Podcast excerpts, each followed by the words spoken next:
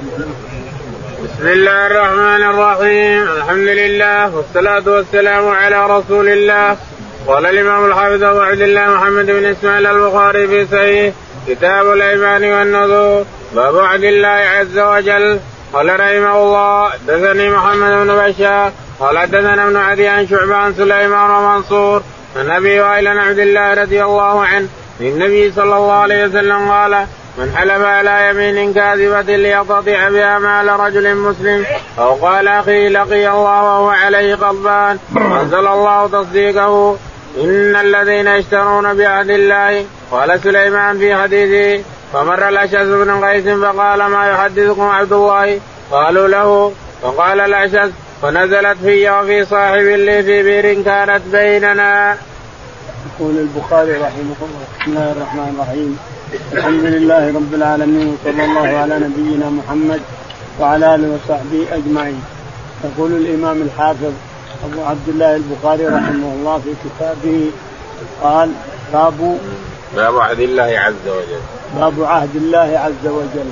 قال قال تعالى قال حدثنا محمد بن بشار. حدثنا محمد بن بشار قال حدثنا ابن أبي عدي. ابن أبي عدي قال حدثنا شعبة. شعبة قال حدثنا سليمان ومنصور سليمان ومنصور قال عن أبي وائل عن عبد الله بن مسعود. عن أبي وائل عن عبد الله بن مسعود رضي الله تعالى عنه أن النبي عليه الصلاة والسلام قال نعم. من حلف على يمين كاذبة ليقتطع بها مال رجل مسلم أو قال أخيه لقي الله وهو عليه غضب. يقول عبد الله بن مسعود أن النبي عليه الصلاة والسلام قال من حلف على يمين كاذبة ليقتطع بها مال امرئ مسلم لقي الله وهو عليه غضبان. يعني يحلف على اليمين ليقتطع فيها مال امرئ مسلم يحلف يقول والله إن هذا المال هذا حقي هذا هذا البيت حقي والله إن هذا البيت حقي ولا هذا الناقة حقتي ولا هذا السيارة حقتي والله هو يكذب كذاب. هذا نعوذ بالله يسمى اليمين الصبر. يسميها الرسول عليه الصلاة والسلام من حلف على يمين صبرا لقي الله وعليه غضبان. هذا اليمين الصبر اللي يحلف عليه وكاذب ومخادع وغشاش وماكر. هذا اليمين الصبر. هذه من حلف بهذه اليمين نعوذ بالله وهو كاذب لقي الله وعليه غضبان. نعم. فأنزل الله تصديقه ان الذين يشترون بعهد الله فأنزل الله تعالى تصديق قول الرسول عليه الصلاة والسلام إن الذين يشترون بعهد الله وأيمانهم ثمنا قليلا لا خلاق لهم في الآخرة ولا يكلمهم الله ولا يزكيهم إلى آخر الآية ولهم عذاب أليم. نعم. قال سليمان في حديثه فمر الأشعث بن قيس. يقول سليمان فمر الأشعث بن قيس فقال ما يحدثكم أبو عبد الرحمن؟ يقصد بن مسعود. قالوا له كذا وكذا. قال الصدقة نزلت بي هذه الآية نزلت بي وبابن ابن أخ لي كان لي كان بير في بسط أرضه. فحلف فقلت فقال ما على الرسول عليه الصلاة والسلام. فقال بينتك. قلت ما عندي بينه يا رسول الله. قال لك يمينه. قلت اذا يحلف فقال تعالى فقال الرسول عليه الصلاة والسلام من حلف على يمين كاذبة لقي الله عليه غضبان. يعني هذا السبب. باب العلم بعزة الله وصفاته وكلماته. وقال ابن عباس كان النبي صلى الله عليه وسلم يقول أعوذ بعزتك. وقال أبو هريرة عن النبي صلى الله عليه وسلم يبقى رجل بين الجنة والنار فيقول يا رب اصرف وجهي عن النار لا وعزتك لا أسألك لا أسألك غيرها. وقال أبو سعيد قال النبي صلى الله عليه وسلم قال الله لك ذلك وعشرة أمثالها. قال أيوب وعزتك لا غنى بي عن بركتك. يقول البخاري رحمه الله حدثنا باب الحلف بعزة الله باب الحلف بعزة الله وقدرته وسلطانه أو صفة من صفاته تعالى وتقدس. أي صفة تحلف بها جاز هذا؟ لأنه كل صفاته تليق بجلاله وعظمته وكلها جميلة بصفة الله. يقول, يقول قال ابن عباس كان النبي صلى الله عليه وسلم يقول أعوذ بعزتك. قال ابن عباس رضي الله عنه كان النبي عليه الصلاة والسلام يقول بعزتك أعوذ بعزتك أعوذ بعزتك وسلطانك من الشيطان الرجيم إلى آخره. وقال أبو هريرة النبي صلى الله عليه وسلم قال يبقى رجل بين الجنة والنار فيقول يا رب اصرف وجهي عن النار لا وعزتك لا أسألك غيرك. يقول أبو هريرة إن النبي عليه الصلاة والسلام قال يبقى رجل ممن يخرج من النار يبقى بين الجنة والنار ثم يدخل يدخل باب الجنة فيقول يا ربي وعزتك وجلالك لا تجعلني أشقى قال إن لا ادخل فإن لك مثل ما ما مثل ما كذا وكذا وكذا وامثالها وأمثالها من الجنة. قال أبو سعيد قال النبي صلى الله عليه وسلم قال الله لك ذلك وعشرته قال أبو سعيد قال النبي عليه الصلاة والسلام لك ذلك ومثله أو قال وأمثاله معه. وقال أيوب عليه السلام وعزتك لا غنى بي قال أيوب عليه السلام أيوب النبي عليه الصلاة والسلام لما شفاه الله شكا إلى إلى الله تعالى وتقدس أن انني مسني الضر وأنت أرحم الراحمين فشفاه الله تعالى وتقدس استجاب دعوته ثم قال له اضرب اضرب برجلك هنا يطلع لك ماء بارد وشراب ماء بارد وشراب. ثم جاء أرسل الله له رجل من الذهب الأحمر رجل من الذهب الأحمر كأنه جراد طلع عليه وصار يحط بشليله يحط بشليله يحط بشليله يقول يا أيوب جايك مثل الجراد مثل الجراد الذهب الأحمر. قال لا وعزتك مالي غنى عن عن عن مالك عن هيبتك وعن منتك يا ربي مالي غنى. فيحط بشليله يا حسن يقول يا أيوب أنا مرسله كله مثل ما الجراد يجيك قال وعزتك مالي غنى عن بركتك لا أيوب عليه الصلاة والسلام. نعم. قال رحمه الله حدثنا آدم قال حدثنا شيبان قال حدثنا قتادة عن أنس بن مالك رضي الله عنه أنه قال قال النبي صلى الله عليه وسلم لا تزال جهنم تقول هل من مزيد حتى يضع رب العزة فيها قدمه ويقول قد قد وعزتك ويزوى بعدها إلى بعد رواه شعبة قتادة. يقول البخاري رحمه الله حدثنا آدم آدم قال حدثنا شيبان شيبان قال حدثنا قتادة. قتادة قال عن أنس بن مالك. عن أنس رضي الله عنه أن النبي عليه الصلاة والسلام قال لا تزال جهنم تقول هل من لا تزال جهنم تقول هل من مزيد. كلما ألقي فيها هل من مزيد هل من مزيد حتى يضع رب العزة قدمه فينزوي بعضها إلى بعض وتقول قط قط يعني كفى كفى. قد يضع قدمه يليق قدم يليق بجلاله وعظمته. نؤمن بأن لله قدم حقا يليق بجلاله وعظمته. ولا نؤول ولا نكيف ولا نشبه ولا نمثل. نؤمن أن الله تعالى وتقدس له قد ساق وأنه يضع قدمه على جهنم فتقول هل من فتقول قط قط يعني كفى كفى إلى آخره. نؤمن بالصفات التي تأتينا في الكتاب أو في السنة نؤمن بها حقا ونكل اولها إلى الله نكل تأويلها وأمرها إلى الله تعالى لكن نؤمن بحقا. نعم. تليق بجلال الله وعظمته. باب قول الرجل لعمر الله. قال ابن عباس لعمرك لعيشك قال حدثنا الويسي قال حدثنا إبراهيم بن صالح ابن شهاب. قال حدثنا حجاج. قال حدثنا عبد الله بن عمر النميري قال حدثنا يونس قال سمعت الزهري قال سمعت عروة بن الزبير وسعيد بن المسيب وعلقمة بن وقاص وعبيد الله بن عبد الله عن حديث عائشة زوج النبي صلى الله عليه وسلم حين قال لها أهل الإفك ما قالوا فبرأه الله وكل حدثني طائفة من الحديث فقام النبي صلى الله عليه وسلم فاستأذن من عبد الله بن أبي فقام سيد بن حذير فقال لسعد بن عبادة لعمر الله لنقتلنه. يقول البخاري رحمه الله حدثنا باب قول الرجل لعمر الله. باب قول الرجل لعمر الله يعني عيشه حياته. العمر هو العيش وحياته حياة الإنسان. لعمر الله يعني حياة الإنسان أو لعمري أو لعمر الله يعني حياة الإنسان وعيشه في الدنيا. قال حدثنا الأويسي الأويسي قال حدثنا إبراهيم. إبراهيم قال حدثنا صالح بن كيسان. صالح بن كيسان. عن ابن شهاب. عن ابن شهاب ثم حول السند. ثم حول السند فقال حدثنا حجاج بن منهال. حدثنا حجاج بن منهال.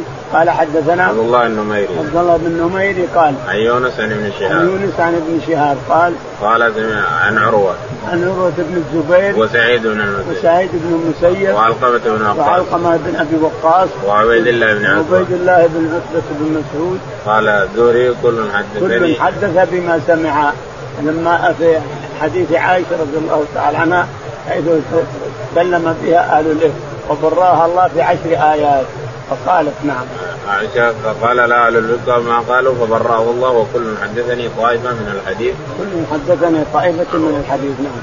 فقام النبي صلى الله عليه وسلم فاستعذر من عبد الله بن أبي. فقال كان الناس يتكلمون في خصوص المنافقين يتكلمون بعائشة وبالإفك وأنها ارتكبت الإفك. فقام الرسول عليه الصلاة والسلام وخطب على المنبر وقال من يعذرني؟ من عبد الله بن أبي بن سلول عدو الله ورسوله رأس المنافقين. فقام أسيد بن حضير فقال لعبادة بن سعد بن عبادة نحن نعذرك يا رسول الله. والله لنقتلن فقام سعد وهو صالح من الصالحين. والله لا تقتلوا فستار الحيان حتى كاد يقتتلان فسكنهم الرسول نعم.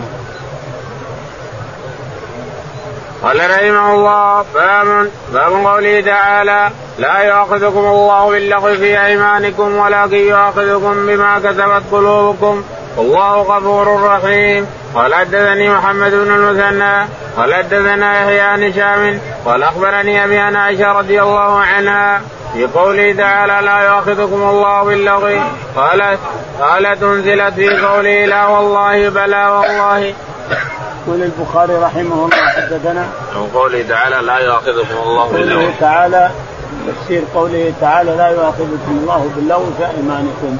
يعني الشيء التافه التي والله وتالله تعال هنا والله تجي هنا والله تخرج هنا والله تشرب كذا إلى اخره هذا قال الله تعالى لا يؤاخذكم الله باللغو في أيمانكم لأنه لغو خلاص. ما يكتب فيه لا حسنات ولا سيئات. يعني اللغو مباح لا يكتب فيها حسنات ولا يكتب سيئات مباح. نعم. قال حدثنا محمد بن المثنى. قال حدثنا محمد بن المثنى قال حدثنا يحيى. يحيى. قال حدثنا هشام بن عروة. هشام بن عروة عن أبيه قال عن عائشة. عن عائشة رضي الله تعالى عنها قالت في قوله تعالى لا يؤاخذكم الله باللغو. قالت أنزلت فيه لا ولا والله وبلا والله. قال تقول عائشة رضي الله عنها لما ساد السند تقول عائشة رضي الله أنزلت في قول لا والله لا والله ولا وبلا والله. وبلا والله. لا والله وبلا والله يعني أنها لا تؤاخذ. لا يؤاخذ الإنسان بهذا الكلام لأنه مباح نعم. باب إذا هنك ناسيا بالإيمان. وقول الله تعالى وليس عليكم جناح فيما أخطأتم به. قال لا تؤاخذني بما نسيت. قال رحمه الله. حدثنا خلاد بن يحيى. قال حدثنا مسعر. قال حدثنا قتادة. قال حدثنا زرارة بن أوفى. عن أبي هريرة رضي الله عنه يرفعه. قال إن الله تجاوز لأمتي عما وسوست أو حدثت به أنفسها ما لم تعمل بها أو تكلم. يقول البخاري رحمه الله باب باب إذا حنث ناسيا في الأيمان. إذا حنث ناسيا وهل جاهل يقاس على الناس الجاهل حلف جاهلا على هذا الشيء جاهل ما درى عنه فهل يؤاخذ عليه مثل الناس؟ قال ما يؤاخذ عليه مثل الناس الناس ما يؤاخذ بنص القرآن يقول البخاري رحمه الله حدثنا خلاد بن يحيى. خلاد قال حدثنا مسعر مسعر قال حدثنا قتادة. قتادة قال عن زرارة بن أوفى. عن زرارة بن أوفى عن أبي هريرة. عن أبي هريرة رضي الله تعالى عنه أن النبي عليه الصلاة والسلام قال إن الله تجاوز لأمتي عما وسوست إن الله تجاوز عن أمتي عما وسوست بها أنفسها. ما تحدث به نفسك الإنسان من الداخل وتتكلم بينك وبين نفسك. هذا ما تؤاخذ به الإنسان. ولا وكذلك النسيان. إذا تكلمت بشيء ناسيا أو حنثت بشيء حلفت بشيء ناسيا. قد لا تؤاخذ الإنسان بالنساء لا يؤاخذكم الله باللغو في أيمانكم. وفي حديثه عليه الصلاة والسلام عفي لأمتي عن الخطأ والنسيان وما استكره عليه. ثلاث الخطأ اذا اخطات الإنسان عفو عند الله تعالى وتقدس منة وكرم من ربنا. عن الخطأ والنسيان إذا نسي شيء وفعل شيء فلا عليك لوم الإنسان ولا يكتب عليك شيء. وما تكره عليه والشيء اللي تكره عليه. تكراه اما تهدد بقتل بنفسك أو بأخذ مالك أو بقتل ولدك ثم تتكلم بالشيء أو تحلف بالشيء أو تعمل بالشيء ما تؤاخذ بهذا لأنك مكره. فالاكراه ما يؤاخذ به الإنسان. قوله تعالى وليس عليكم جناح فيما أخطأتم. قوله تعالى الدليل على هذا قوله تعالى ليس عليكم جناح فيما أخطأتم ولكن ما تعمدت قلوبكم الشيء تخطئ به الإنسان عفو ولكن ما تعمدت قلوبكم انتبه اللي تعمد قلبك فيه هذا هو اللي تؤاخذ فيه. قال تعالى وقال لا في موسى وقال لا تؤاخذني بما نسيت. قال موسى عليه السلام للخبر لا تؤاخذني بما نسيت كان نسيانا كانت المسألة الأولى نسيان لما ركبوا في السفينة طرقها أخذ لوح منها علشان لا تكسر علشان لا يصادرها الملك اللي قدامهم. فقال موسى ليش فعلت كذا كذا؟ اخرجت اخذت اللوح لتغرق قال ألم أقل لك إنك لن تستطيع معي صبرا؟ قال لا تؤاخذني ما نسيت. يعني كانت الأولى نسيان من موسى عليه السلام. قال رحمه الله حدثنا عثمان بن الهيثم أو محمد عنه عن ابن جريج قال سمعت ابن شهاب يقول حدثني عيسى بن طلحة ان عبد الله بن عمرو بن العاص رضي الله عنهما حدثه أن النبي صلى الله عليه وسلم بينما هو يخطب يوم النهر إذ قام إليه رجل فقال كنت أحسب يا رسول الله كذا وكذا قبل كذا وكذا. ثم قام آخر فقال يا رسول الله كنت أحسب كذا وكذا. لهؤلاء الثلاث وقال النبي صلى الله عليه وسلم افعل ولا حرج لو افعل ولا حرج لهن كلن يومئذ فما سئل يومئذ عن شيء إلا قال افعل ولا حرج. يقول البخاري رحمه الله حدثنا عثمان بن الهيثم. عثمان بن الهيثم قال أو محمد عنه أو محمد عن عثمان بن الهيثم. قال حدثنا ابن جريج. ابن جريج. قال حدثنا ابن شهاب. ابن شهاب قال عن عيسى بن طلحة. عن عيسى بن طلحة قال عن عبد الله بن عمرو بن العاص. عن عبد الله بن عمرو بن العاص أن النبي عليه الصلاة والسلام لما انصرف من عرفات ووقف في منى رمى الجمرات جاءه الناس يسالون يا رسول الله فعلت كذا رميت قبل أن أنحر افعل ولا حرج. نحرت قبل أن أرمي افعل ولا حرج. ذبحت قبل أن أفعل كذا افعل ولا حرج. عملت كذا عملت كذا افعل ولا حرج. فيها عاد مسألة هي التي قد يشكك فيها. وردت عن النبي عليه الصلاة والسلام وهل ورد السؤال عنها وهي أني سعيت قبل أن أطوف فقال افعل ولا حرج.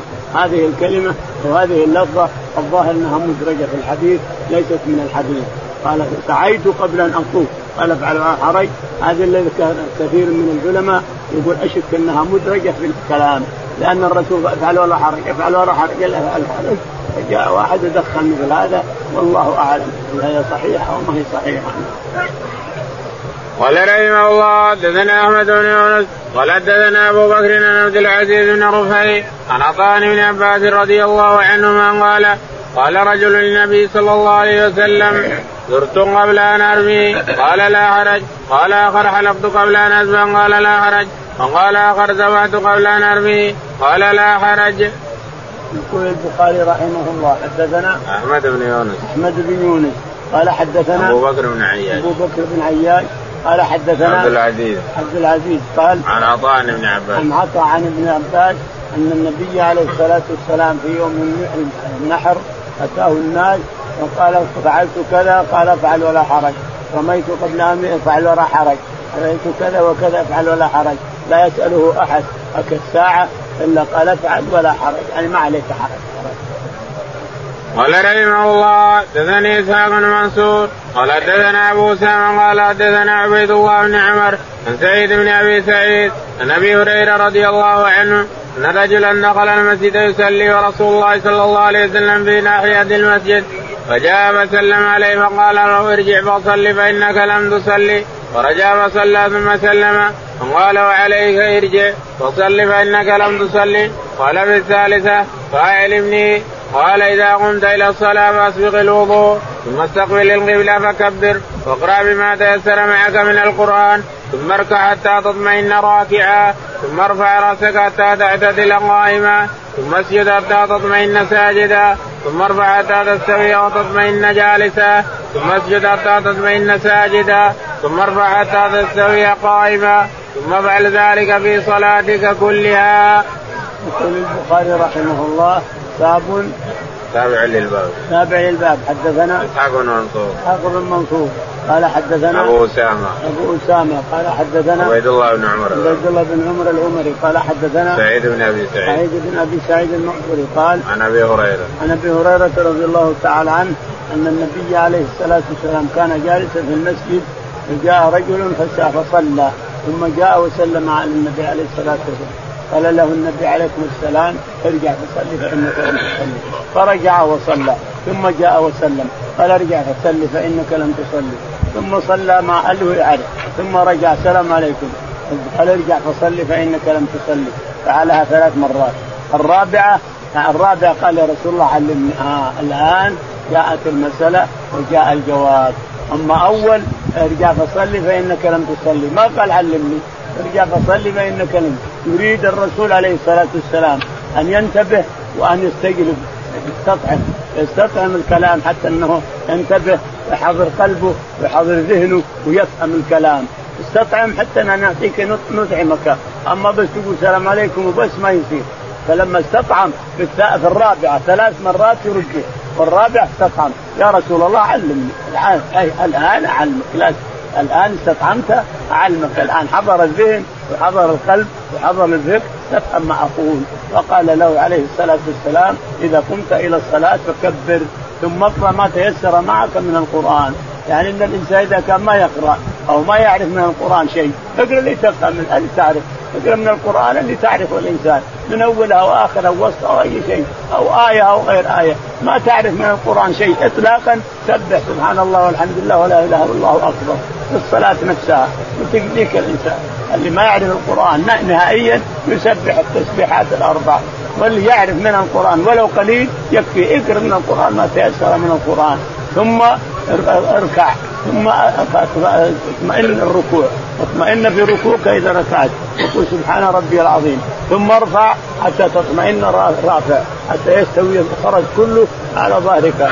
ثم اسجد حتى تطمئن ساجدا. ثم تسبح فيه. ثم ارفع حتى تطمئن رافعا من السجدة. ثم اسجد حتى تطمئن ساجدا. ثم ارفع حتى تعتدل جالسا. ثم فعل ذلك صلاتك كلها. علمه سجدة كامله من التكبير إلى السجود. فلما خرج من الجلسة لما انتهى من السجود وركب ورفع من السجود وجلس انتهت الجلسة. ركع. أول تكبيرة الإحرام. ثم الركوع ثم الرفع من الركوع. ثم السجود ثم الرفع من السجود ثم السجود ثم الرفع من السجود. كملت ركعة كاملة افعل ذلك في صلاتك كلها. هذه ركعة كاملة افعل ذلك في صلاتك كلها. نعم. قال رحمه الله حدثنا فروة بن أبي المغرى قال حدثنا علي بن مسير عن هشام بن عروة عن أبي عائشة رضي الله عنها قالت هزم المشركون يوم أحد هزيمه تعرف في وجوههم فسرق إبليس عباد الله أخراكم. فرجعت لهم فاجتلدت هي وأخراهم فنزل حذيفة بن اليمان رضي الله عنه فإذا هو بأبيه فقال أبي أبي. قالت فوالله من حجزوا حتى قتلوه. فقال فقال حذيفة غفر الله لكم. قال عروة فوالله ما زالت في حذيفة منها بقية حتى لقي الله. يقول البخاري رحمه الله حدثنا فروة. فروة بن المغرب قال حدثنا علي بن مسير علي بن مسير قال حدثنا هشام بن عروة. هشام بن عروة. قال حدثنا عن أبي عن أبي عروة بن الزبير. عن عائشة. عن عائشة رضي الله تعالى عنها ان من قالت هزم المشركون يوم أحد؟ المشركون يوم أحد. فجاء إبليس وقال أخراكم أيها الناس بصفة رجل. إبليس بصفة رجل وصاح بهم بصفة رجل. أخراكم أيها الناس أخراكم أخراكم. فرجع المشركون على أخرى بزعمهم على أخراهم. لكن رجع المسلمون أيضا معهم وتضارب الناس. وصار أبو حذيفة رضي الله تعالى هو الذي في الوسط وصار المسلمون يضربون يحسبونه من المشركين.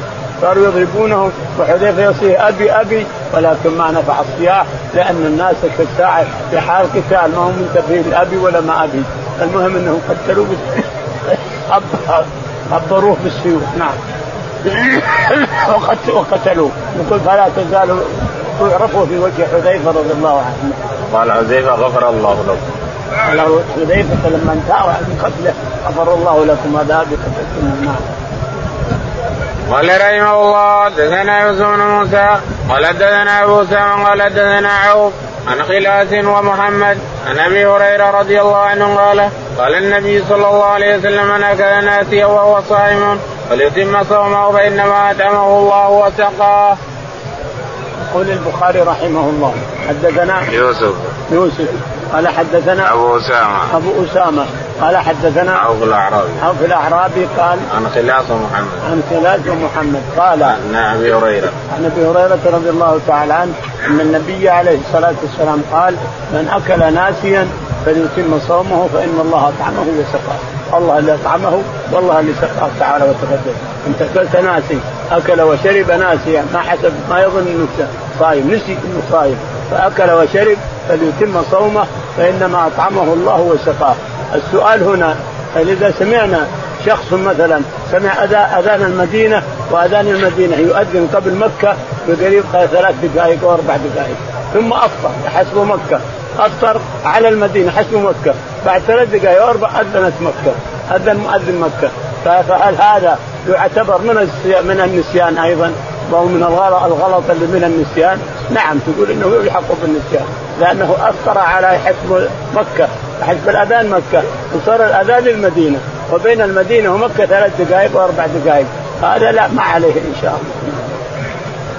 قال رحمه الله حدثنا آدم بن قال حدثنا ابن أبي ذئب عن الزهري عن الأعرج عن عبد الله بن بحينا رضي الله عنه قال صلى من النبي صلى الله عليه وسلم فقام في الركعتين الأوليين قبل أن يجلس فمضى في صلاته فلما قضى صلاته انتظر الناس تسليما فكبر وسجد قبل أن يسلم ثم رفع رأسه ثم كبر وسجد ثم رفع رأسه وسلم.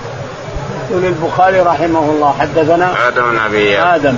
قال حدثنا ابن أبي ذئب. ابن أبي ذئب. قال حدثنا على عن الزهري عن الزهري عن الأعرج. الزهري عن الأعرج قال عن عبد الله بن بحينة. عن عبد الله بن بحينة قال صلى بالنبي صلى الله عليه وسلم فقام في الركعتين الأولين. يقول يقول صلى بنا النبي عليه الصلاة والسلام فقام في الركعتين ثم بعد ذلك نام. قبل يجلس فمضى في صلاته فلما قضى صلاته انتظر الناس تسليما يقول فلما قضى صلاته انتظر الناس أن يسلم ما سلم. ثم نبهوه. وليس كبر وسجد. ها؟ هنا فكبر وسجد كبر وسجد سجدتين للسهو لأنه سهى سهى عن عن, عن ركعة. سهى بركعه ثم بعد ذلك سجد سجدتين للسهو. كبر. حين انتظر الناس أن يسلم ما سلم. بعد ذلك قليلا. هل سبحوا أو ما سبحوا؟ الشاهد أنه كبر وركع وسجد ثم سجد ثم سجد للسهو يعني للسهو أما قصة الخرباق فليست هذه. قصة عبد الله بن بحينة. وبحينة هذا نسب لأمه ولا اسمه عبد الله بن مالك بن كشف نعم. قال رحمه الله حدثني إسحاق بن منصور أنه سمع عبد العزيز بن عبد الصمد. قال حدثنا منصور إبراهيم بن القمة عن ابن مسعود رضي الله عنه أن نبي الله صلى الله عليه وسلم صلى بهم صلاة الظهر فزاد أو نقص منها. قال منصور لا أدري إبراهيم وإمام علقمه قيل يا رسول الله قصرت السلام نسيته قال وما ذاك؟ قالوا صليت كذا وكذا. قال فسجد من سجدتين؟ ثم قال هاتان سجدتان لمن لا يدري. زاد في صلاته أو نقص فيتحرى الصواب فيتم ما بقي ثم يسجد سجدتين. يقول البخاري رحمه الله باب تابع للباب. تابع. حدثنا؟ إسحاق بن إبراهيم. إسحاق بن إبراهيم. قال حدثنا؟ عبد العزيز. عبد العزيز. قال حدثنا؟ منصور عن علقمه منصور عن؟ عن إبراهيم عن علقمه عن إبراهيم عن علقمه قال؟ عن ابن مسعود. عن ابن مسعود رضي الله تعالى عنه. أن النبي عليه الصلاة والسلام صلى الظهر مرة ثلاث ركعات. ثلاث ثم بعد ذلك لما سلم الثالثة قال له الناس سبحان الله أو سبحوا به أو شيء من هذا. أو إنهم لم يسبحوا به إنما هو تنبه عليه الصلاة والسلام فقام. هو سهى عن ثنتين وسهى عن ثلاث عليه الصلاة والسلام وسهى عن خمس سهى عن اثنتين قصة الخرباق وسهى عن ثلاثة هذه حديث ابن مسعود. وسهى عن خمس قام إلى خامسة. الشاهد أنه عليه الصلاة والسلام ما قام إلى ثالثه جلس بالثالثة. ولم يسبح بعد فخافوا أنه يوحى إليه أو شيء من هذا. لكنه هو تنبه عليه الصلاة والسلام فقام. ثم أتى بها ثم سجد سجدتين ثم سجد سجدتين للناس.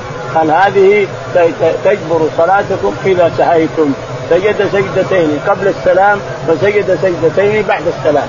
وقال هذه تجبر صلاتكم يعني أي شيء أي مكان سهوت أو صليت صليت السهو قبل السلام أو بعده فإنها تجبر صلاة الإنسان إذا سهى. الشاهد أنه سهى عن ثلاث وسهى عن خمس وسهى عن اثنتين كما في حديث القربى.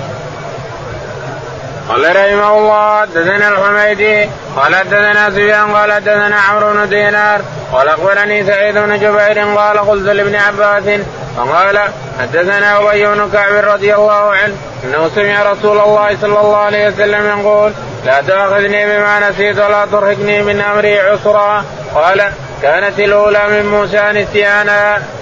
يقول البخاري رحمه الله حدثنا الحميدي الحميدي قال حدثنا سفيان. سفيان قال حدثنا عمرو بن دينار. عمرو بن دينار قال عن سعيد بن جبير. عن سعيد بن جبير عن ابن عباس رضي الله عنهما قال قال ابن عباس حدثنا أبي بن كعب حدثنا أبي بن كعب رضي الله تعالى عنه ان أن موسى عليه باب السفينه وأخذ اللوح نسي موسى أنه أعطاه. فقال ليش خرجت السفينة وأخذت اللوح فقال ألم أقل لك إنك لن تستطيع معي صبرا قال لا تؤاخذني بما نسيت ولا تفهم من أمر عسرا صارت الأولى من من موسى نسيانا عليه الصلاة والسلام. قال أبو عبد الله كتب إلي محمد بن بشار. قال حدثنا معاذ بن معاذ. قال حدثنا ابن عون عن الشعبي قال قال البراء بن عازب رضي الله عنه. وكان عندهم ضيف لهم فأمر أهله أن يذبحوا قبل أن يرجع ليأكل ضيفهم فذبحوا قبل الصلاة فذكروا ذلك للنبي صلى الله عليه وسلم فأمره أن يعيد الذبح فقال يا رسول الله عندي عناق جذع عناق لبن هي خير من شاتي لحم. فكان ابن عون يقف في هذا المكان عن حديث الشعبي ويحدث عن محمد بن سيرين بمثل هذا الحديث. ويقف في هذا المكان يقول لا أدري أبلغت الرخصة غيره أم لا رواه أيوب عن ابن سيرين عن أنس عن النبي صلى الله عليه وسلم. يقول البخاري رحمه الله حدثنا قال كتب إلي محمد بن بشار. يقول البخاري كتب إلي يعني الحديث كتابة من محمد بن بشار شيخه إلى محمد بن بن البخاري يقول البخاري كتب إلي محمد بن بشار قال حدثنا معاذ بن معاذ. معاذ بن معاذ قال حدثنا عبد الله بن عون. عبد الله بن عون قال عن الشعبي. عن الشعبي قال عن البراء بن عازب. عن البراء بن عازب رضي الله تعالى عنه قال قال وكان عندهم ضيف لهم فامروا البراء بن عازب إنه كان عنده ضيف في يوم عيد الأضحى فذبح طليا كان له علشان يأكل الضيف يأكل الناس والناس في حاجة إلى اللحم والناس في حاجة إلى كذا وكذا فذبح قبل صلاة العيد.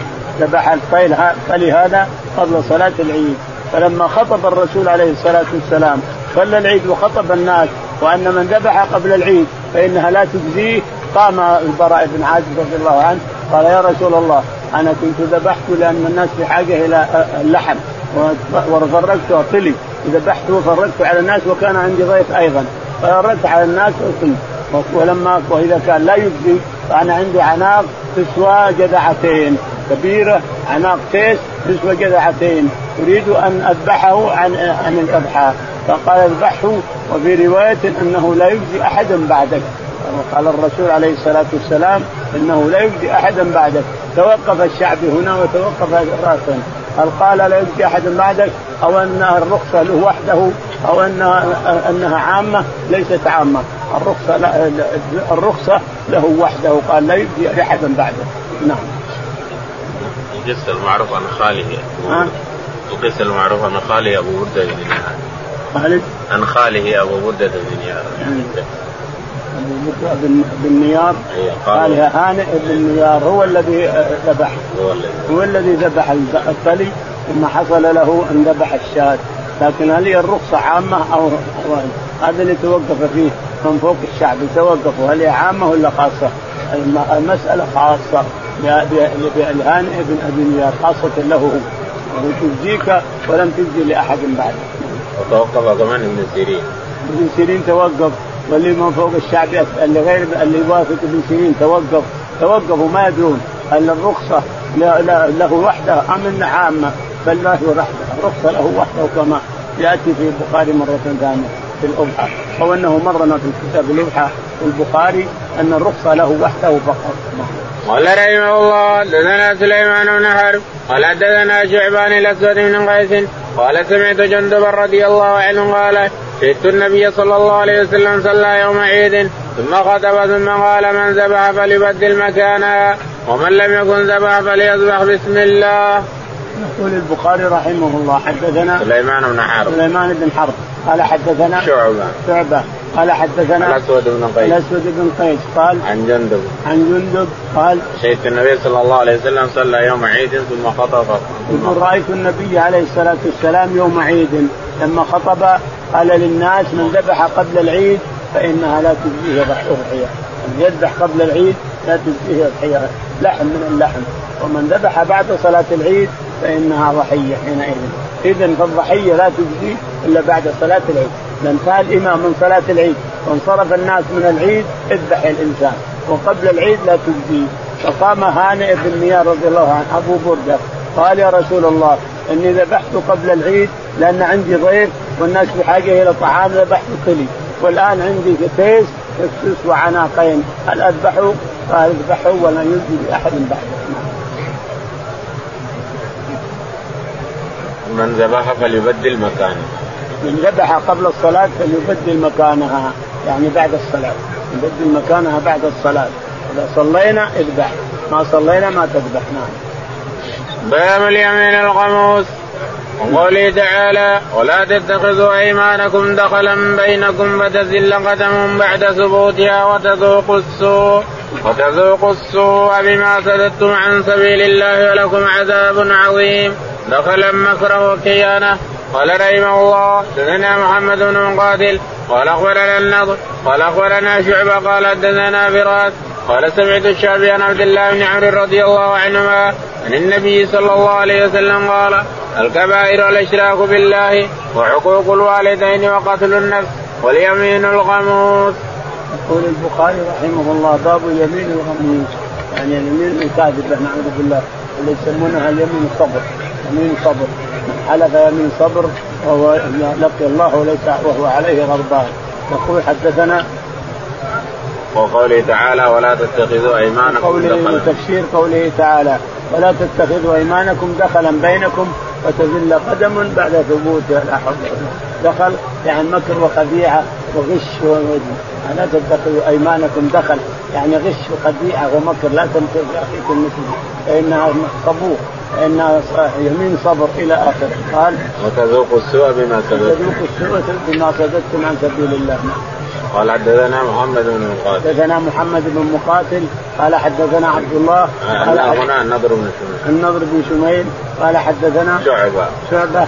قال حدثنا فراس فراس قال؟ عن الشعبي. عن الشعبي قال؟ عن عبد الله بن عمرو بن العاص. عن عبد الله بن عمرو بن العاص أن النبي عليه الصلاة والسلام قال في تفسير قوله تعالى قال الكبائر الاشراك بالله. قال الكبائر الاشراك بالله وعقوق الوالدين وقتل النفس. وقتل النفس اللي حرم الله قتلها إلا بالحق. واليمين, الغموس نعوذ بالله. اليمين الغموس هذا الذي يقتطع فيها يقتطع فيها ما لم مسلم يحلف على أن هذا البيت له وليس له بل لمسلم آخر.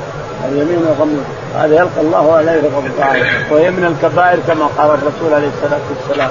الشرك بالله وحقوق الوالدين وقتل النفس واليمين الغموس الحلف على شيء أنه لك وهو ليس لك. باب قول الله تعالى إن الذين يشترون بعهد الله وأيمانهم ثمنا قليلا. أولئك لا خلاق لهم في الآخرة ولا يكلمهم الله ولا ينظر إليهم يوم القيامة ولا يزكيهم ولهم عذاب أليم. وقوله جل ذكره ولا تجعلوا الله عرضة لأيمانكم أن تبروا وتتقوا أن تبروا وتتقوا وتصلحوا بين الناس. والله سميع عليم. وقوله جل ذكره ولا تشتروا بعهد الله ثمنا قليلا. إنما عند الله وخير لكم إن كنتم تعلمون. وقوله وأوفوا بعهد الله إذا عاهدتم ولا تنقضوا الأيمان بعد توكيدها. وقد جعلتم الله عليكم كفيلا. الآية قال رحمه الله دثنا موسى بن إسماعيل قال دثنا أبو عوان عن الأعمش عن أبي وائل عبد الله رضي الله عنه قال قال رسول الله صلى الله عليه وسلم من حلف على يمين صبر يقتطع بها مال امرئ مسلم تقي الله وهو عليه غضبان. فأنزل الله تصديق ذلك. إن الذين يشترون بعهد الله وإيمانهم ثمنا قليلا. إلى آخر الآية. فدخل فدخل الاشعث بن قيس فقال ما حدثكم أبو عبد الرحمن؟ فقالوا كذا وكذا. قال في أنزلت كان لي كانت لي بئر في أرض ابن عم لي. فأتيت رسول الله صلى الله عليه وسلم فقال بينتك أو يمينه قلت اذا يحلف عليها يا رسول الله. فقال رسول الله صلى الله عليه وسلم من حلف على يمين صبر وهو فيها فاجر. يقتطع بها يقتطع بها مال امرئ مسلم. لقي الله يوم القيامة وهو عليه غضبان. يقول البخاري رحمه الله. باب قول الله تعالى إن الذين يشترون بعهد قول الله تعالى. إن الذين يشترون بعهد الله وأيمانهم ثمنا قليلا أولئك لا خلاق لهم في الآخرة. ولا يكلمهم الله ولا يزكيهم. ولهم عذاب أليم. نعوذ بالله. إذا كانوا ما يكلموا ولا يزكيه فمغفر ما له قيمه مأواه جهنم. الشاهد إن الآية تحث على أن الإنسان لا يكذب ولا يغش ولا يقول ولا يحلف على كذب يمين كذبا وقال تعالى ولا تجعل الله عرضة لإيمانكم. ولا تجعل الله عرضة لإيمانكم. أن تبروا وتتقوا. وتقسطوا وتتقوا وتصلحوا أن تبروا وتتقوا وتصلحوا يعني هي تقول أنا حلفت ولا أنا بار أنا كنت أبر ابن عمي فالواحد بر لكني حلفت إني ما أبره. لا تجعل الله عرضة ليمينك. بل بره واليمين لا اليمين لا تؤاخذه اليمين ما ما لها ما ما, ما تؤاخذ بها يا الإنسان. لا لا تجعل الله عرضة لأيمانكم. أن تبروا أن تبر أخيك أو ابن عمك كنت تنفق عليه أو تعطيه أو تصدق عليه ثم تقول أنا حلفت لا أعطيه. لا تجعل الله هذه اليمين لا تجعل عرضة. أن تبر بل بر خيك واليمين كفر عنها. لا تجعلوا نهانا الله أن نجعلها عرضة لأيمان. أن تبروا وتتقوا وأن تتقي ربك وتخافوا وتراقبه. تجعل الله عرضة لإيمانكم. أن تبروا وتتقوا وأن تصلحوا بين الناس. إنسان دخل بين اثنين أو بين جماعة وجماعة يصلح بينهم ثم عجز ثم حلف. والله ما أصلح بينكم لا تجعل الله عرضة أصلح. ارجع مرة ثانية وأصلح بين لعل الله أن يصلح بينهم ويهديهم. الشاهد إن الله تعالى يقول لا تجعل ربك عرضة أن تبر وتتقي وتصلح بين الناس، لا تقول إني حلف، اليمين هذا كفر وافعلها افعل الخير للإنسان، نعم. قوله جل ذكره ولا تشتروا بعهد الله ثمنا قوله تعالى ولا تشتروا بعهد الله ثمنا قليلا، نعم. إنما عند الله هو بعهد الله ثمنا قليلا ان ما عند الله هو خير لكم إن كنتم تعلمون، نعم. قوله وأوفوا بعهد الله إذا عاهدتم. قوله تعالى وأوفوا بعهد الله إذا عاهدتم. إذا عاهدتم لازم بعهد الله. وأوفوا بعهد الله إذا عاهدتم. ولا, ولا تنقضوا الأيمان ولا تنقضوا الأيمان بعد توكيدها. حلفت يمين لا تنقض هذا اليمين بعد توكيدها. وقد جعلتم الله عليكم كفيلا. تعالى وتقدس. نعم. قال حدثنا موسى بن إسماعيل. حدثنا موسى بن إسماعيل التبوكي قال حدثنا أبو عوانة. أبو عوانة قال حدثنا الأعمش. الأعمش قال حدثنا أبو وائل. أبو وائل قال عن عبد الله بن مسعود. عن عبد الله بن مسعود رضي الله عنه أنه كان يحدث عن النبي عليه الصلاة والسلام فدخل الأشعث بن قيس فقال ما يحدثكم أبو عبد الرحمن؟ يقصد ابن مسعود. قالوا كذا وكذا. قال في نزلت. قوله لا لا تجعلوا الله عرضة لأيمان. لا. قوله أن الذين يشترون بعهد الله. الذين يشترون بعهد الله وأيمانهم ثمنا قليلا. قال كان لي بئر في أرض ابن أخي. يعني أنا عمه وهو ولد أخي. وبئري ما, ما, ما عندي عليها صك ولا عندي عليها شهود. فشكيته إلى النبي عليه الصلاة والسلام فقال بينتك هات البينة أو يمينه. فقلت ما عندي بينة رسول الله وإذا يحلف. يحلف انها أنها له البيت لأنه وسط ارضه وأنا ما عندي بينة عليه وهو يحلف اذا قال الرسول عليه الصلاة والسلام من حلف على يمين صبرا يعلم أنه كاذب فيها لقي الله عليه غضبان. يعني سبب كلام الرسول فيها اليمين أنها قصة الأشعث بن قيس. من حلف على يمين صبرا وهو يرى أنه كاذب لقي الله عليه غضبان. باب اليمين فيما لا يملك وفي المعصية. اللهم اهدنا فيمن هديت وعافنا فيمن عافيت وتولنا فيمن توليت. اللهم توفنا مسلمين وألحقنا بالصالحين رب العالمين.